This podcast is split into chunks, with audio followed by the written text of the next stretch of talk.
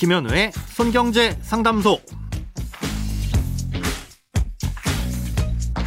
새는 돈 맞고 숨은 돈 찾아드립니다. 손경제 상담소 김현우입니다.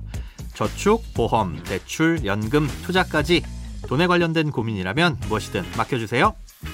오직 당신만을 위한 맞춤 상담. 먼저 오늘 사연 만나봅니다.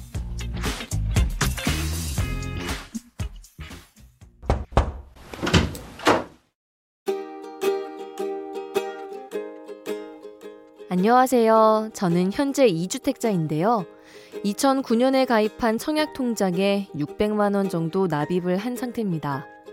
혹시 노후에 또 내 집 마련을 할 일이 생길까 싶어 해약은 하지 않고 10만원씩 때로는 2만원씩 납입을 하다가 현재는 납입을 하지 않고 있는 상황입니다. 국민주택에 청약을 한다면 600만원 정도로 청약 1순위에 해당될까요? 부양 가족은 없는 상태고 미혼입니다. 더 이상 납입하지 않고 이대로 유지만 하고 있어도 괜찮을까요? 주위 분들이 2만 원 납입할 바엔 차라리 납입을 안 하는 게 유리하다고 하는데 맞는 말인지 왜 매월 10만 원씩 납입해야 하는지도 궁금합니다. 우선 국민주택에 청약을 하신다면 이 청약 통장만 놓고 봤을 때 이미 1순위는 달성하셨습니다. 예, 국민주택 청약 시 1순위 요건은 지역에 따라 달라지는데요. 가장 까다로운 투기과열지구 및 청약과열 지역이라고 하더라도 가입 후 2년이 경과하고 24회 이상 납입하면 1순위입니다. 예, 그외 지역은 이보다 짧은 기간, 적은 납입 횟수로도 1순위가 되니까 문제 없고요. 예, 다만 실제 청약을 넣을 땐 무주택 세대의 세대주여야 되고 어, 세대 구성원 중 5년 이내에 다른 주택에 당첨된 사실이 없어야 한다는 조건도 있기 때문에 지금처럼 주택을 소유한 상태에서는 1순위가 되실 수는 없습니다. 예, 말씀하신 대로 나중에 노후에 내 집 마련을 위한 청약을 하시려면 집을 모두 팔고 무주택자가 되신 다음에 세대주가 되셔야 1순위로 청약을 하실 수 있겠죠. 아, 이렇게 1순위 요건은 시간만 있다면 비교적 달성하기가 쉽다 보니 예, 누구든 웬만하면 1순위 자격으로 청약을 넣게 됩니다. 예, 그래서 1순위 내 경쟁률이 1대1을 넘을 경우엔 별도의 기준으로 당첨자를 선정하게 되는데요. 예, 국민주택은 면적에 따라 납입 횟수 또는 납입 금액을 따져봅니다. 예, 전용 면적 40제곱미터 이하의 아파트는 3년 이상 무주택 세대 구성원으로서 납입 횟수가 많은 사람을 우선적으로 뽑고요. 전용 면적 40제곱미터를 초과하는 아파트는 마찬가지로 3년 이상 무주택 세대 구성원이어야 하는 건 동일한데 이 횟수가 아닌 납입 금액이 많은 사람을 우선적으로 선정합니다. 그런데 이 납입 횟수와 금액은 한 달에 한 번 최대 10만 원까지만 인정됩니다. 그러니 한 달에 2만 원씩 여러 번을 내더라도 그 달에 납입한 건 2만 원으로만 인정이 되는 거고요.